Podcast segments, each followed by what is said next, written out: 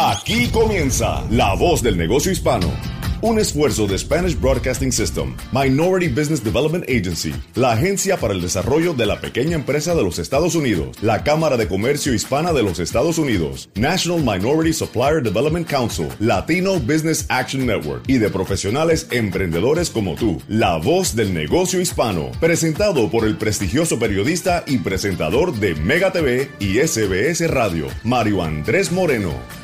Hola, hola, ¿qué tal? Bienvenidos a La Voz del Negocio Hispano. Una vez más, este eh, compromiso que tenemos con nuestra compañía, pero sobre todo con ustedes, de entregarles información tan importante para el nuevo comienzo de semana. Comienza el mes de junio. Para quienes nos escuchan en la costa este de los Estados Unidos, empieza la nueva temporada de huracanes, un nuevo reto. Ha empezado eh, mucho antes la situación de las tormentas. Ya dos tormentas han golpeado al sur de la Florida y también a Carolina del Norte. Esto ha dificultado la reapertura para muchos negocios como los restaurantes y son retos, retos importantes eh, que cubrir, pero nosotros aquí en La Voz del Negocio Hispano, a través de todas nuestras emisoras de SBS Radio en los Estados Unidos y Puerto Rico, les traemos las herramientas y sobre todo los invitados de lujo para que ustedes tengan conocimiento y puedan tener eh, todos estos recursos que le puedan ayudar a seguir adelante.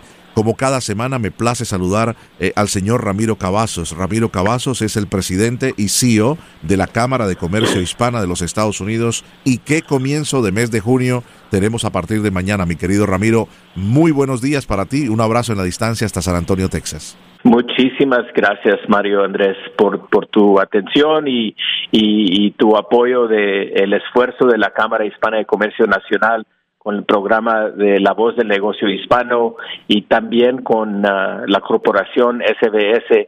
Estamos progresando con la ayuda de ustedes ah, en mandar mensajes importantes a los negocios pequeños para eh, ser esa herramienta fuerte nacional por toda la costa del este y el oeste para ayudarles con la ayuda de eh, las necesidades de sus negocios. Y, y con la gente que nos viene a visitar cada semana nos da mucho orgullo representar lo mejor de nuestra comunidad hispana cada semana contigo ah, con los ah, el enfoque en los empresarios hispanos y hispanas.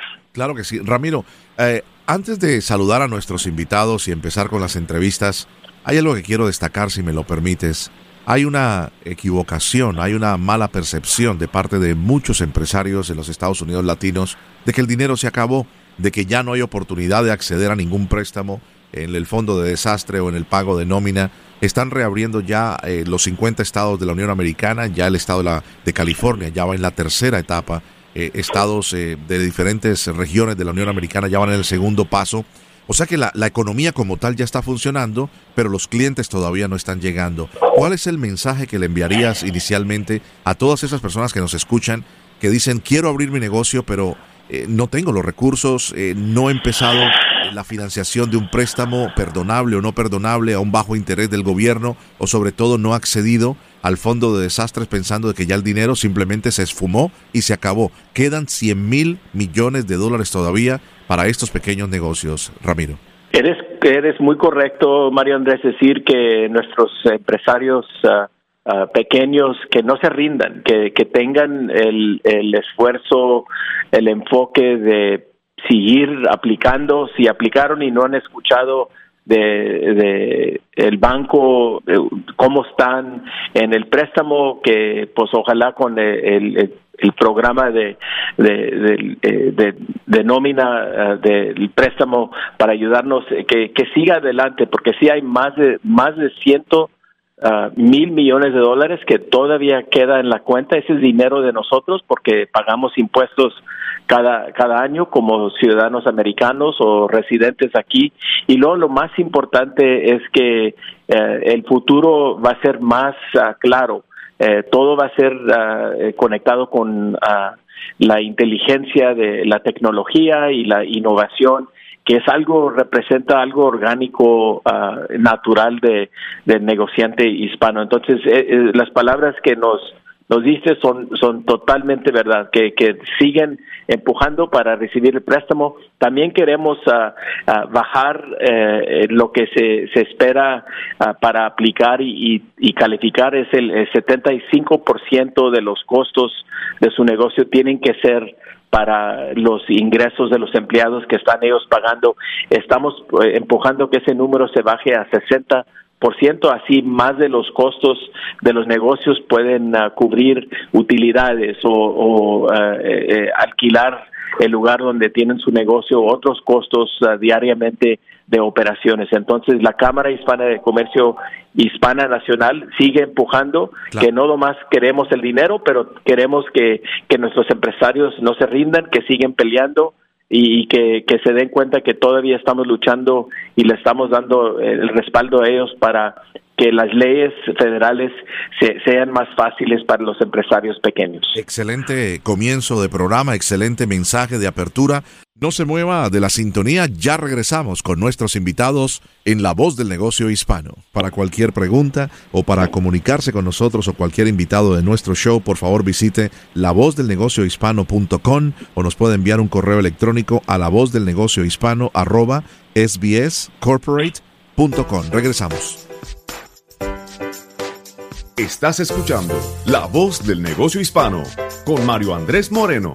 Continuamos en la voz del negocio hispano a través de todas nuestras emisoras en SBS Radio en los Estados Unidos y en la preciosa isla de Puerto Rico.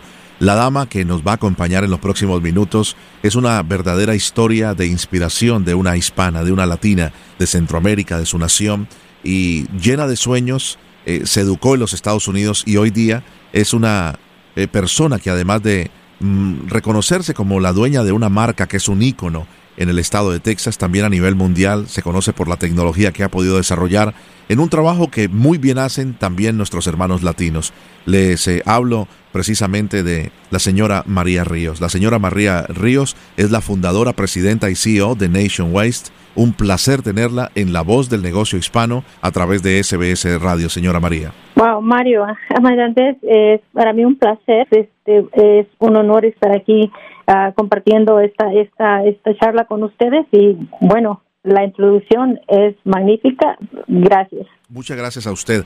Eh, y lo digo con mucho sentimiento porque cuando vemos las cifras esta semana que está terminando, eh, estamos hablando de que ya casi estamos en 40 millones de desempleados en los Estados Unidos debido a la pandemia del coronavirus, pero sobre todo cuando se revisan eh, las diferentes eh, cantidades de personas desempleadas en los Estados Unidos, los hispanos ya están en el 49%, o sea que cada uno de cada dos personas que están desempleadas en los Estados Unidos es un hispano. Este es un número impresionante, señora María.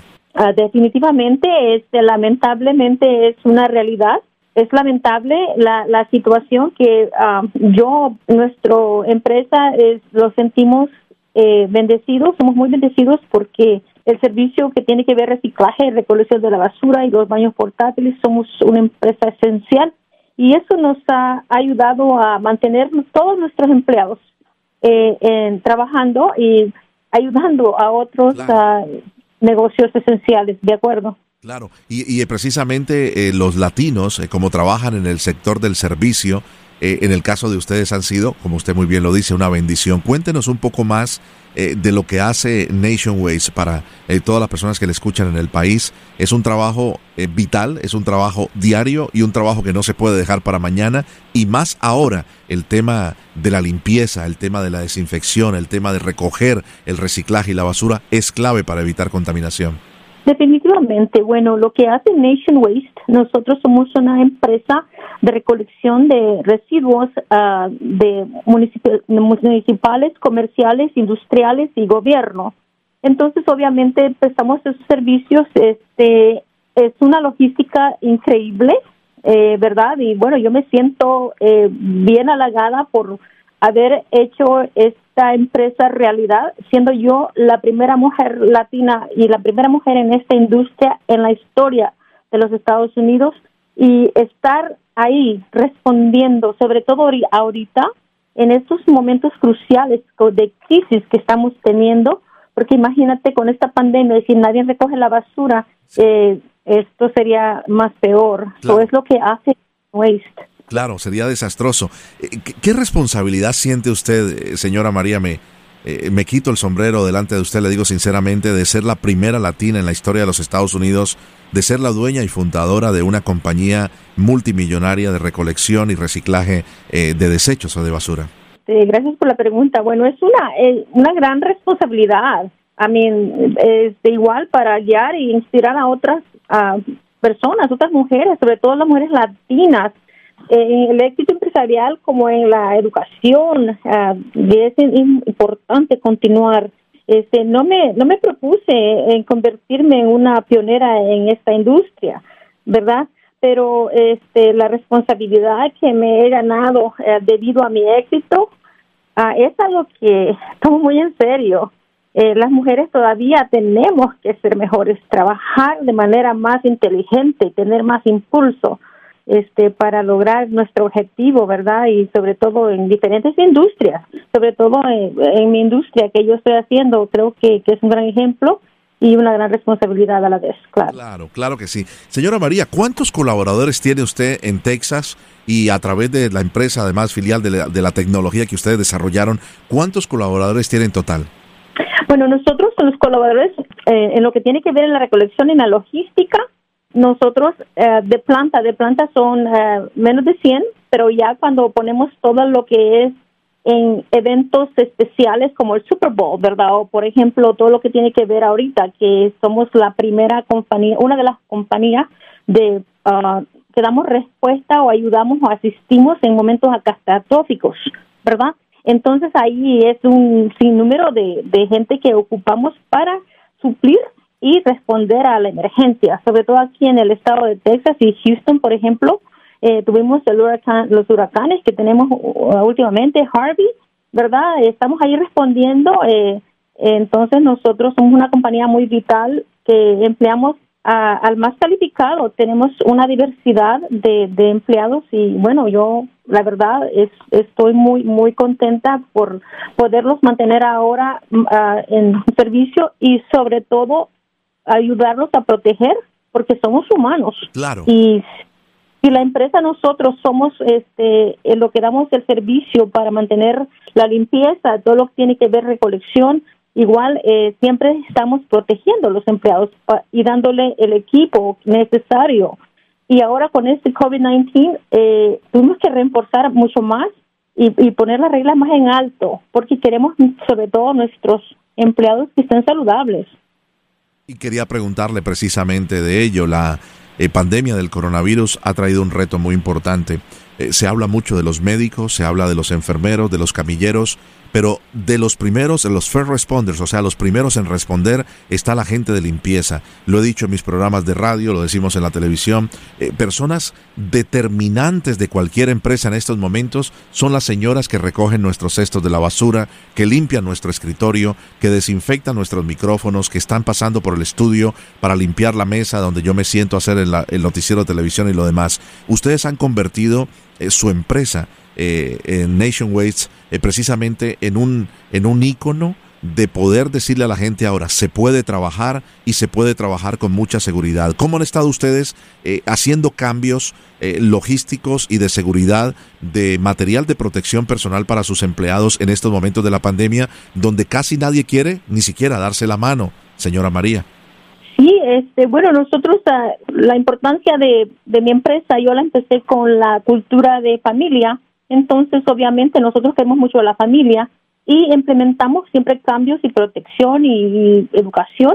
Entonces ah, no he tenido ninguna ningún problema. Eh, estoy asegurando que ellos están bien, ellos están seguros. Estamos teniendo un equipo eh, de entrenamiento y, y cosas a seguir entonces hemos tenido esa gran seguridad para darle esa otra gran seguridad, ya que, bueno, hemos tenido eh, eh, una buena respuesta, ¿verdad?, de todos nuestros empleados. Ellos están siempre este, ayudando, mirando la misma visión y misión que tiene la empresa. Y bueno, eh, lamentablemente hemos perdido numerosos clientes que están completamente cerrados, no son esenciales, porque nosotros damos servicio a cientos de negocios pequeños en, la, en el estado de Texas y un gran número de, de esos negocios han cerrado sus puertas y algunos los han cerrado ya por, por siempre, ¿verdad? que Pero yo sé que nosotros como small business owners, como dueños de negocios pequeños y como empresarios, ¿verdad? Y sobre todo los latinos, mm, esto nos va a hacer más fuerte, vamos a levantarlos con más fuerza. Pero sí, ha sido uno de los de los mitos y de los el, mi meta de que mis empleados estén saludables y tengan la misma calidad de servicio para nuestros clientes. Claro. Ha sido reconocida en múltiples oportunidades, ha estado eh, muy de cerca, precisamente también reconocida su labor eh, con el, por el presidente de los Estados Unidos, Donald Trump. Eh, recuerdo una portada de la revista Forbes que me, siempre que uno se va a montar en un avión, me compro una, algunas revistas para leer y me enorgullecí de ver una latina en la portada de la revista Forbes y recuerdo el titular, si, si no me hace quedar mal mi memoria, la basura es un tesoro, era el titular que le dieron a, a esa portada suya en Forbes, señora María. Sí, he tenido el privilegio y bueno, basado a, mi dedicación, mi, mi preparación y, y bueno, ah, afiliaciones que yo siempre he tenido, eh, creo que es muy importante, ¿verdad? He sido reconocida por tres, uh, por las tres administraciones, ¿verdad? Y bueno, que el presidente Bush, el presidente Obama y ahorita el presidente Trump. Y sí, he estado en la revista Forbes ahorita en, en este año y el año 23 eh, tuve el gran privilegio de ser eh, en la portada de Fortune, una de las mujeres más poderosas empresarias en los Estados Unidos, no latinas, sino mujeres, entre eh, número siete entre todas las mujeres empresarias.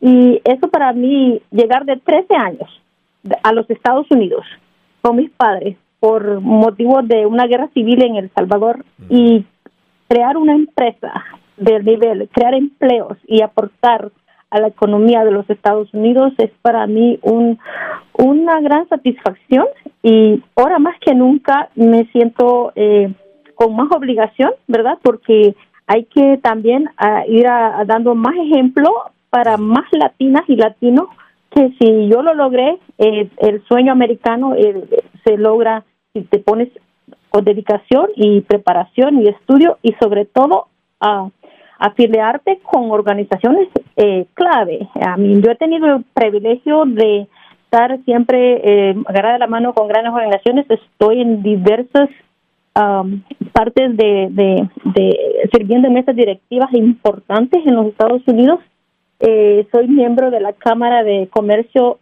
Hispana de los Estados Unidos, donde Ramiro Cavazos está haciendo una gran labor ahora. Igual este Latino Business Actor Network.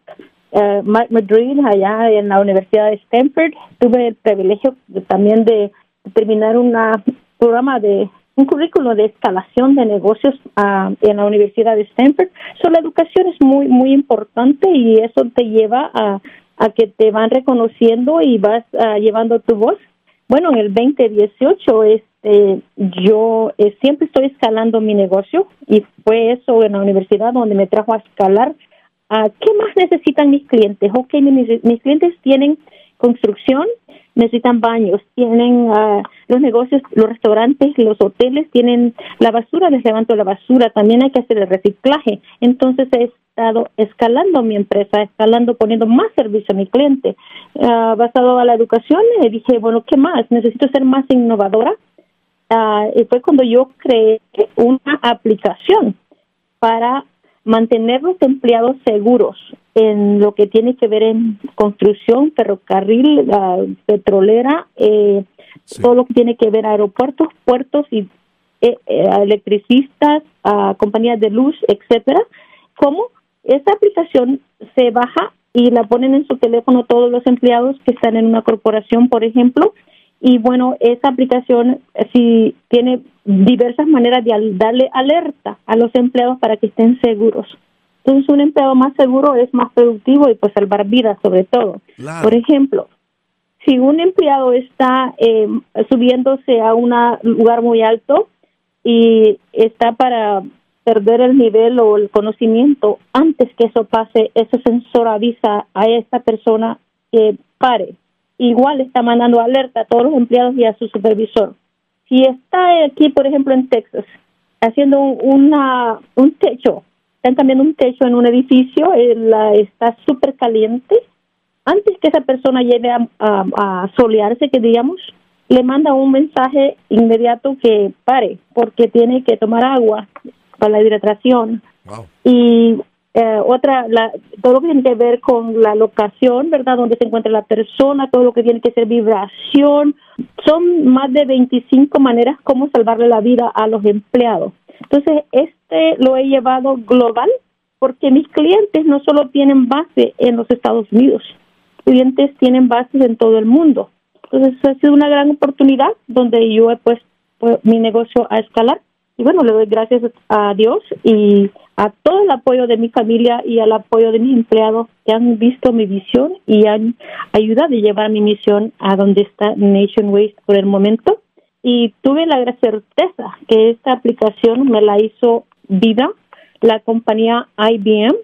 Igual, ¿quién puede pensar que una joven que llega de 13 años a los Estados Unidos dedica a estudiar y a poner sus metas a logro podría tener una alianza con una corporación como es IBM, ¿verdad? Qué maravilla. Es que estoy agradecida con Dios por todos mis logros.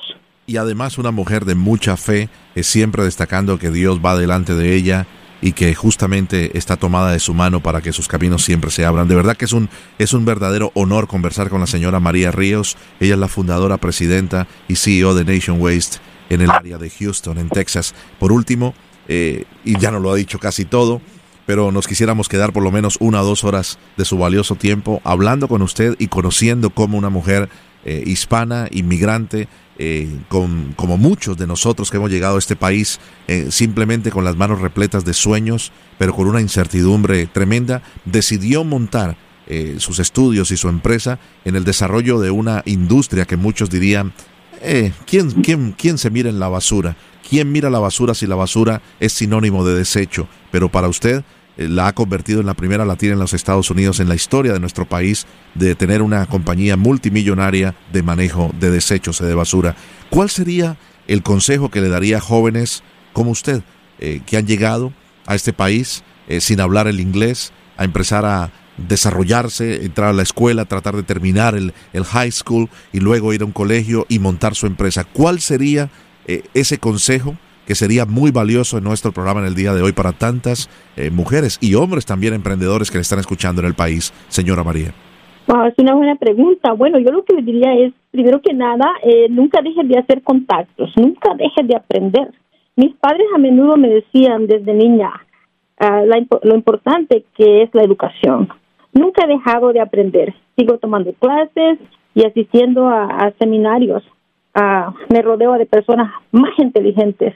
Entonces yo le diría eso, es muy importante la educación, rodearte de personas que, saben más que tú y cada vez que tengan la oportunidad, este, todos, uh, cada vez vas a conocer más gente.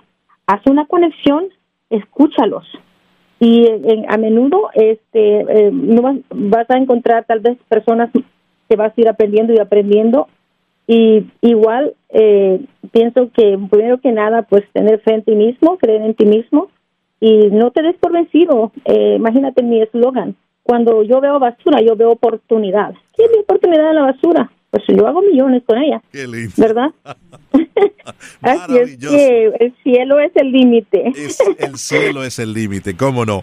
Le, le enviamos un abrazo en la distancia, señora María. No sabe la alegría en lo personal eh, como comunicador, como emprendedor, eh, que me ha dado poder conocerla eh, en esta oportunidad telefónicamente, miembro de la Cámara de Comercio Hispana de los Estados Unidos. No en vano el señor Ramiro Cavazos tiene tan alta estima de su nombre. Que Dios la bendiga, que tenga mucho éxito y adelante, porque usted es precisamente la voz del negocio hispano en los Estados Unidos, señora María. Uh, Mario Andrés, eh, mil gracias por esta gran oportunidad y por tus lindas palabras y, bueno, te deseo lo mejor. Eh, eh, bendiciones y bendiciones a los escuchas. Chao. Chao. Para cualquier pregunta o para comunicarse con nosotros o cualquier invitado de nuestro show, por favor visite lavozdelnegociohispano.com o nos puede enviar un correo electrónico a lavozdelnegociohispano arroba sbscorporate.com. Regresamos. Estás escuchando La Voz del Negocio Hispano con Mario Andrés Moreno. Continuamos en La Voz del Negocio Hispano a través de todas nuestras emisoras de SBS Radio en los Estados Unidos y también la isla de Puerto Rico. Vamos hasta el sur de la Florida. Para mí es un enorme eh, placer saludar a la señora Lilian López. Lilian López es la presidenta y fundadora de la Cámara de Comercio Hispana del sur de la Florida.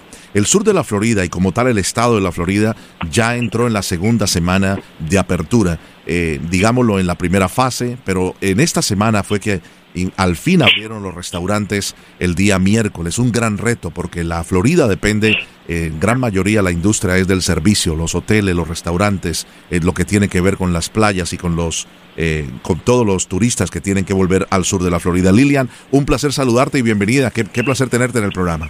Ay, para mí es un gran gusto, María Andrés eh, Moreno. Siempre te he seguido desde el principio de tu carrera y, hemos estado, he estado en programas contigo y es un gran placer y un honor poder estar aquí en este programa y bueno, poder charlar un poquito sobre todo lo que, los retos que enfrentan nuestros negocios, de los más pequeñitos hasta los más grandes. Correcto. Porque esto es, esto es parejo, esto afecta a todo el mundo. afecta a todos. Gracias por tus generosas palabras, Lilian, y precisamente por tu vasta, eh, vasta experiencia quiero empezar preguntándote, ¿cómo ves el tema del estado de la Florida? El turismo, digamos que es la, industria más importante que tiene nuestro estado, sobre todo por las playas, eh, por todo lo que ha sucedido con los restaurantes y los hoteles que siguen cerrados, sobre todo los hoteles que pudieran empezar a abrir a partir del primero de junio. Danos una perspectiva como tal de cómo ha afectado la pandemia del coronavirus a los pequeños y grandes empresarios en el estado de la Florida. Claro, Mario Andrés, esto ha afectado, esto ha afectado completamente a, todos, o sea, desde el más pequeñito hasta el más grande, inclusive a todas las personas, porque hemos estado prácticamente más de 60 días, eh, no son cuarentenas, son sesenta, 60 días encerrados, o sea, pudiendo nada más ir a hacer lo básico y pues nuestros negocios no pueden sobrevivir de esa manera. Y te cuento que me preocupa tanto lo de la industria, nosotros que la industria de servicios, la industria turística, eh, porque el más pequeño, o por ejemplo un pequeño restaurante, una cafetería, eso está sirviéndole a veces más bien a los clientes que son turistas. O sea, siempre hay personas locales, por supuesto, pero hay ciertos negocios en particular que dependen del turismo. Entonces son restaurantes, los hoteles, las aerolíneas, que todavía eso está tan difícil, los cruceros, Mario Andrés. Hmm. Todo eso es una cosa que es el dinero que entra aquí, que entra a Puerto Miami, al aeropuerto, o sea, e, e, es, tanto el, el, daño y el, eh, que, que, ha, que, ha, causado eh, la pandemia esta del, coronavirus. Pero bueno, siempre pensando de una manera optimista de que una vez que ya estemos ahora afuera, que ya nosotros hemos empezado también a abrir con mucho cuidado nuestras máscaras y todo, no podemos parar la economía Mario Andrés, yo siempre he sido muy, en eso sí, muy firme. Yo sé que hay que cuidarse. Yo hubiera pensado que era mejor abrirlas antes y que todo el mundo estuviera con guantes, que hubieran hecho eso un, como una obligación y que te multaran, si no, pero como eh, si no, te pones tus guantes y tu máscara, porque el problema es que el hecho de parar 60 días ha sido muy duro. El pez pequeño a veces no puede ni sobrevivir, ¿cómo va a sobrevivir? Entonces los grandes yo creo que les cuesta trabajo también. O sea, como yo te decía, los negocios pequeñitos, tenemos desde la bodega más pequeña peluquería, tenemos hasta ejemplo, las compañías de, de cruceros, los bancos, las compañías de seguro grandes, pero el pequeñito le cuesta más trabajo sobrevivir esta situación y, y nosotros somos el turismo, definitivamente. Es un estado que depende del turismo y por el momento eso está frenado, nuestros hoteles. Eh, eh, ha sido una cosa que yo creo, María Andrés, que nunca se esperaba yo no creo cada vez ni que nuestros padres ni nuestros abuelos, yo sé que había, existían pandemias, existía la tuberculosis, existía en aquella época la polio, todo eso, pero nunca pensé que, que nosotros íbamos a vivir una cosa así, ¿verdad? En esta época, en el 2020, están encerrados 60 días o más. Y, y, bueno, pero se está aprendiendo, María Andrés, hemos visto que el gobernador ha trabajado bien en el sentido que los nursing homes eh, por lo menos mandó a, los, a los, nuestros ancianitos, eh, eh, lo devolvieron para que no estuvieran ahí y gracias a Dios los números no han sido tan, tan malos. Eh, todavía se aprende porque yo estoy en contacto siempre con expertos, con médicos, haciendo eh, webinars, conferencias vía Zoom y todavía no se sabe bien cómo es, porque te puedo dar ejemplos de personas que conozco en una misma casa. Antes se decía que todo el mundo iba a enfermarse y tengo personas que están en una casa y que han tenido varios familiares enfermos y otros que dentro de esa misma casa que no han tenido el coronavirus. O sea que se va aprendiendo, se va, estamos aprendiendo. O sea que esto tiene que ser negocios con los científicos, pero al mismo tiempo no dejarnos tanto porque el problema es que la economía no la podemos dejar no la podemos hundir porque ese es el futuro. Y, Mario Andrés, sé que tenemos poco tiempo y, vamos a tener un webinar el viernes y Mental Health, donde me dejamos la salud mental. que hay personas ahora que se ha aumentado el consumo, el consumo, el consumption, ¿cómo se puede decir? El consumo de drogas, de alcohol, porque las personas suicidio, deprimido, y las personas que entonces ahora no tienen de comer porque los cheques del, del, desempleo no han llegado, algunos le han llegado, otros no. Entonces, con esas personas que viven de cheque a cheque y no les llegan dos meses el cheque del desempleo, ¿de qué viven? Entonces, esa persona se está desesperando como es natural. No es ni que tengan problemas mentales, pues se tienen que desesperar. O sea que esto es una situación que eh, tenemos que eh, apretarnos, como dicen los, los, latinos, los cinturones y salir a la calle con nuestras máscaras, el, el sanitizer y cuidarnos bien unos a otros pero no dejar que, que, nos cierren de nuevo, porque eh, va a haber problemas muy, muy serios, mucho más serios de lo que ha habido hasta ahora. Y de acuerdo, de acuerdo a eso que me está diciendo Lilian, el propio presidente de los Estados Unidos dijo que si volviera a surgir una nueva ola de contagios del coronavirus, sería imposible cerrar la economía. El tema es que todos los negocios se han afectado, como tú muy bien lo dices, pequeños y grandes. Ahora, el negocio pequeño ah, que no tiene el flujo de caja, eh, ¿cuál es el consejo que pudieras darle al que está tratando en esta ya segunda semana de reabrir, ahora que los restaurantes han reabierto, ahora que los negocios eh, como las peluquerías y, estos lugares donde se vende de todo en los pequeños shopping centers, la persona que paga 2, 3, 5 mil dólares de renta al mes y que tiene cuatro o cinco empleados y necesita 20, 25 mil dólares al mes mínimo de entrada para poder sobrevivir, ¿cuál es el consejo a ese pequeño negociante? Ese pequeño negociante yo espero que haya aplicado, porque no era difícil aplicar para el PPP y para los préstamos. Yo sé, nosotros hemos hecho también muchas conferencias y, eh, para dar información a todos los negocios, se ha abierto a todos, no solamente a los miembros, eh, que ha hay préstamos, existe, o sea que no se den por vencidos y tienen que hacerlo. Pero lo que a mí me sorprende, Manuel, yo pienso que teníamos que tener una voz muy fuerte, porque yo no me explico cómo se permitía que las personas fueran a la locorería, que fueran a Walmart, que fueran a los, a los Publix, que fueran al, al, al, al, al Costco, que fueran a todo eso. ¿Cómo puede haber tanta gente en eso y que un, un pequeño comerciante que tiene nada más, por ejemplo, un barbero que tenga nada más tres sillas para pelar con que entre uno a la vez, porque a ese se le negó. Esa es la parte que yo no entiendo. Hace falta, ah, ¿verdad, Mario Andrés? Hacía falta alguien o al mando, no sé si en, los, en los condados, en la ciudad, no sé, los alcaldes, algo tenía que haber pasado, porque si yo no, no tiene lógica, Mario Andrés, que a los negocios grandes puedan entrar personas, a los públicos, a, todo eso, y entonces las personas pequeñas no, no, no tengan acceso, eh, no pueden abrir sus negocios y pierden todo. Esa es la parte que yo no entiendo. Exacto. No la entendí, no la entiendo. El martes pasado, incluso cuando abrieron las iglesias como tal, eh, muchos decían, pero ¿cómo van a decir que una licorería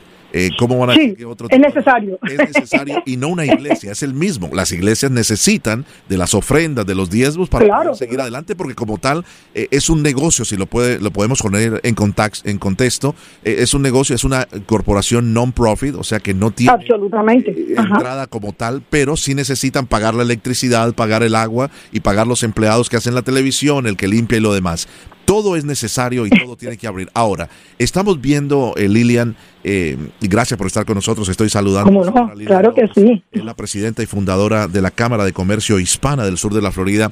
Hemos visto cómo cada semana nombres tan grandes siguen cerrando.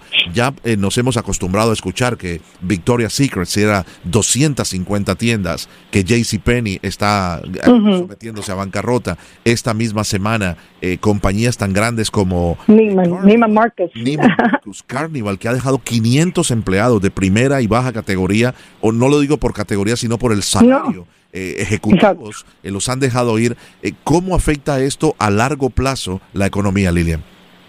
Eh, siempre te, digo, María Andrés, yo soy positiva, pero esto no lo veo bien porque yo sé que se vienen unos tres a cuatro meses o cinco meses bastante difíciles por la misma situación y han, han dejado, como dices tú, de Carnival, el problema es que como la industria del crucero, ¿quién quiere ir a un barco? ¿Verdad? A mí me encantan los cruceros, pero ¿quién se monta en un barco, María Andrés? Inclusive está en un avión. Yo creo que eso, hasta que no se sepa bien, no se pueda comprobar que la persona que va a montarse no lo tiene, pues eh, no se va a poder hacer. Entonces, eso es una situación bien difícil, bien negativa. Y yo esperando, eh, Dios mediante, que lo, de, lo de la vacuna o que haya una medicina eh, que, que, ayude. Se sabe, lógicamente, que esto afecta mucho más a nuestros ancianitos, que los queremos tanto. Yo lo sé porque imagínate, uno siempre piensa en sus abuelitos, sus padres, y afecta tanto pero es más las personas mayores y los que tienen condiciones existentes previas y de vez en cuando alguna persona que no tenía nada. Pero yo me imagino que con tantas mentes, tantos científicos, con que vivimos el país más poderoso del mundo, en algún momento tiene que haber, si no está la vacuna, enseguida tiene que haber algún medicamento, algo, Mario Andrés que yo veo que sí, porque yo conozco personas que lo han tenido, que han salido, ya la manera que tratan en los hospitales, ya todo eso continuamente va cambiando, porque van viendo qué sirve, qué medicina funciona, qué no, y entonces me imagino que con el tiempo eso a lo mejor ayude.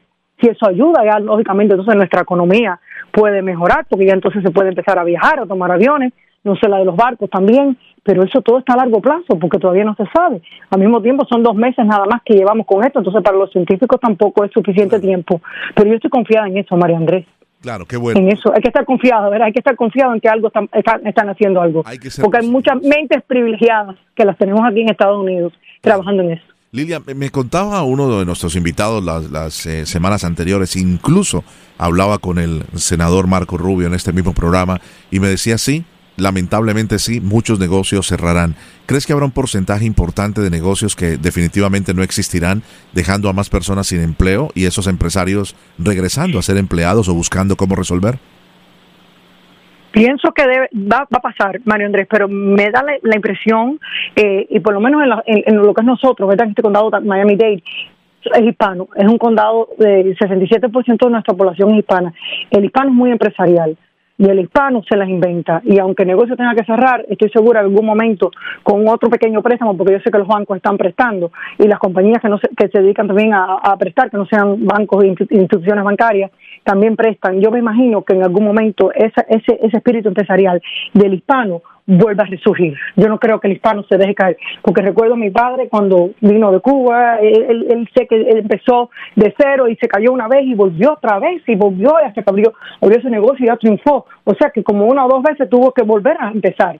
Y yo estoy confiada en ese espíritu empresarial que tiene eh, en nuestra comunidad hispana, eh, en que eso va a resurgir aunque estén ahora en un momento, estamos en un momento crítico, pero hay que tener mucha fe y ese, ese espíritu de lucha, de crear, de inventar, es parte de nuestra cultura hispana. Y yo creo que a la larga nos vamos a mejorar, eso se va a mejorar, pero vienen, pero vienen unos meses malos. Muy difíciles. Eh, Lilian, eh, hablando de manera positiva, eh, ¿han podido ustedes ayudar a algunos de sus miembros eh, de la Cámara de Comercio Hispana del Sur de la Florida durante este proceso que de pronto decían, mira, es que no, no hablo inglés, no sé acercar a los bancos, no sé cómo llenar los documentos, no tengo con qué pagar un abogado que me ayude a llenar los papeles, que no se necesitaba abogado o un procesador de estos documentos?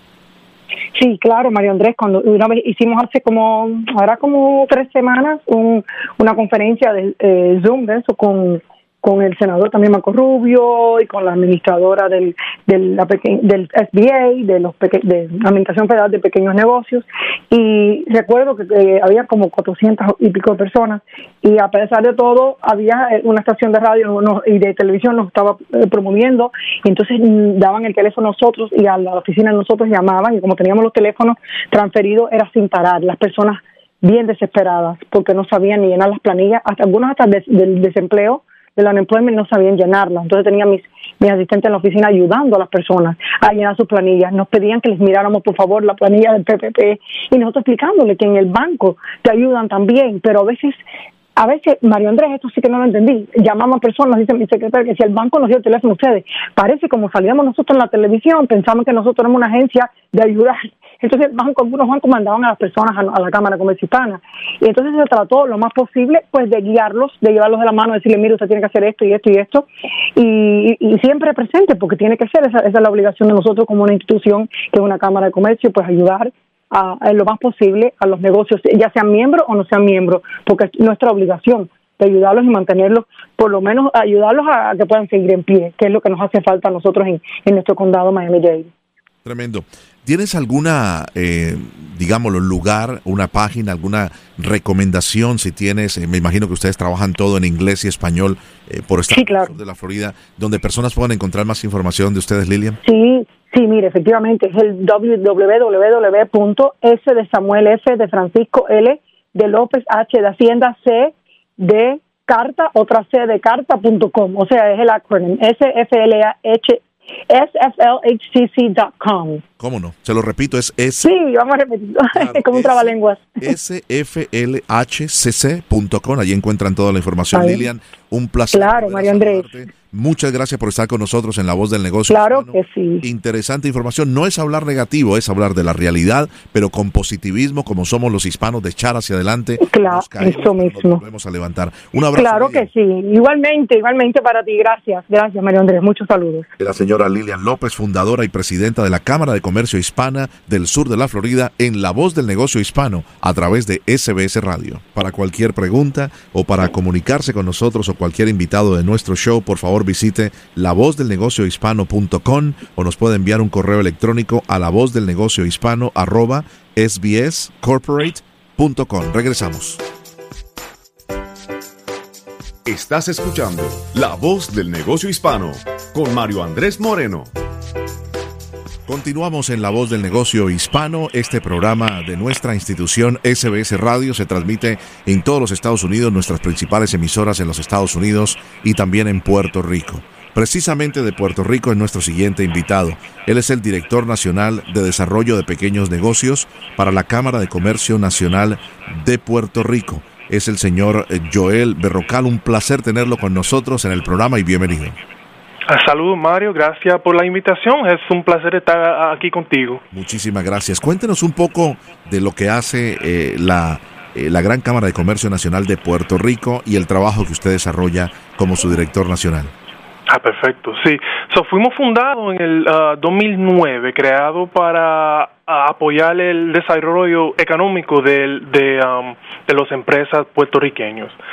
Um, creemos que, que vas a ser las pequeñas empresas y no el gobierno que se traerá el éxito económico a Puerto Rico. Um, para nosotros el propósito es hacer todo lo posible para ayudar a esta empresa no solo a sobrevivir, sino a tener mucho éxito. Um, y desde 2017, uh, después de, eh, del huracán María, nos cambiamos un, poco la misión para una misión humanitaria, ayudando a mantener a, cientos de personas y familias. Y ahora en el 2020 nuestro enfoque ha vuelto a ayudar a la pequeña empresa y los empresarios en Puerto Rico. Interesante. Qué interesante. Sí. So, um, las empresas en los sectores de servicio, e-commerce, fintech, uh, energía renovables, uh, la agricultura, uh, son algunos de nuestras prioridades, entre otras, entre otras.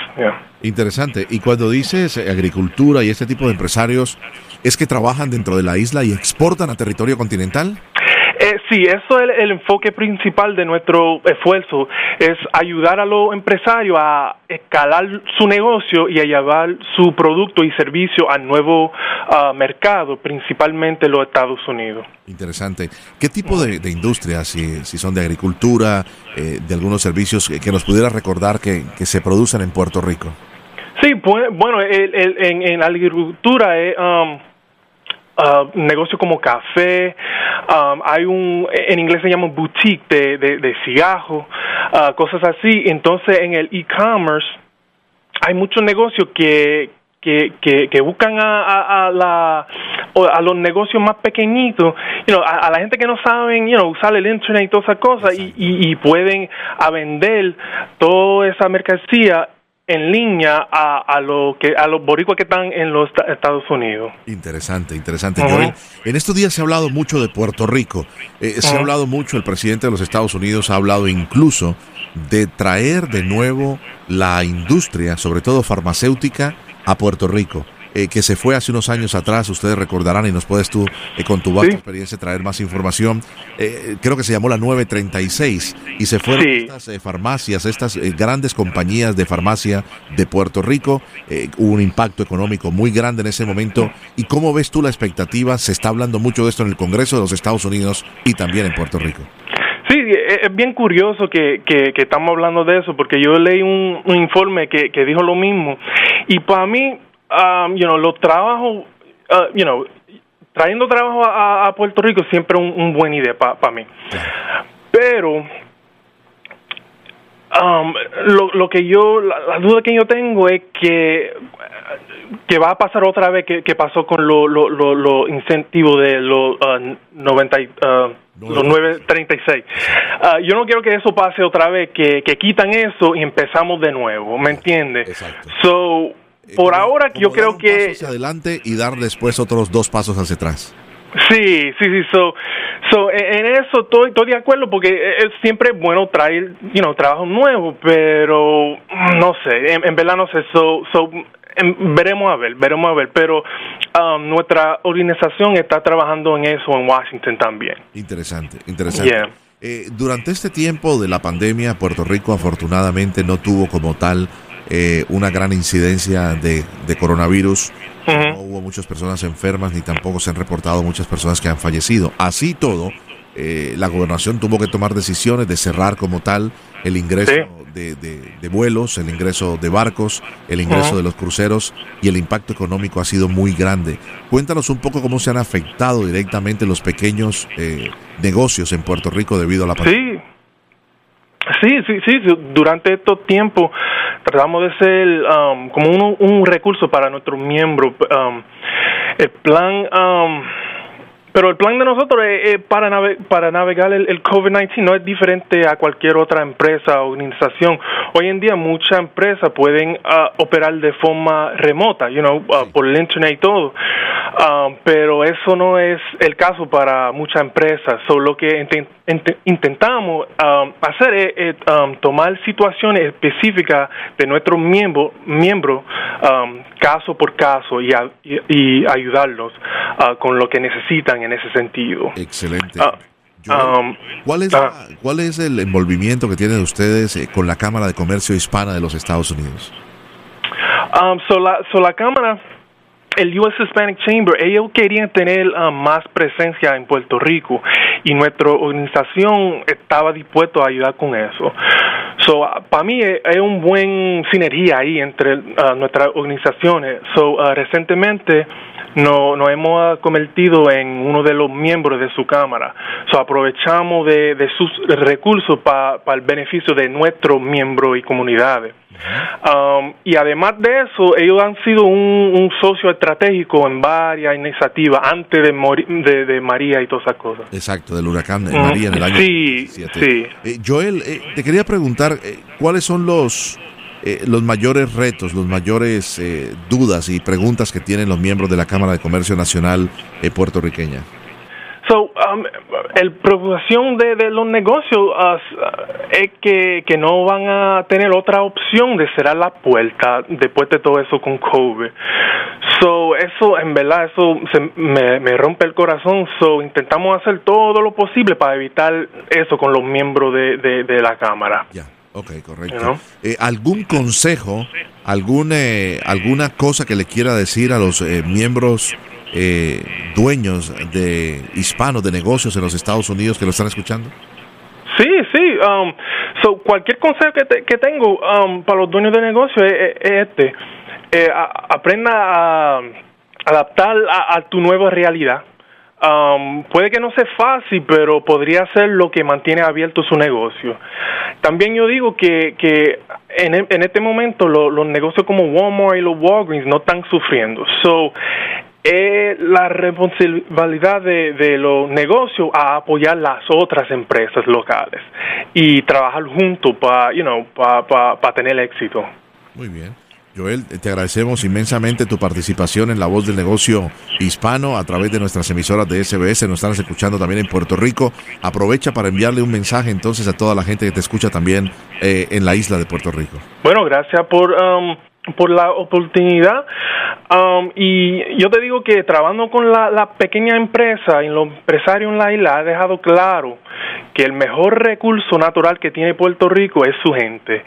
Um, una generación de jóvenes educados y cansados de, esperar que venga la oportunidad salieron y crearon un nuevo mercado y inventaron mercados viejas. So es creíble increíble de ver y me da mucha esperanza para que Puerto Rico siga hacia adelante. Muy bien. Un abrazo en la distancia, Joel, y gracias por estar con nosotros. Ah, muchas gracias. Muchas gracias. Esta es la voz del negocio hispano a través de nuestras emisoras de Spanish Broadcasting System en todo el sistema de los Estados Unidos y Puerto Rico. Muy bien, vamos llegando al final de nuestro programa por el día de hoy. Se nos acaba el tiempo. Esperemos que hayan tomado eh, muy buena nota de todos los invitados extraordinarios que tuvimos nuevamente. Gracias al señor Ramiro Cavazos, el presidente y CEO de la Cámara de Comercio Hispana de los Estados Unidos.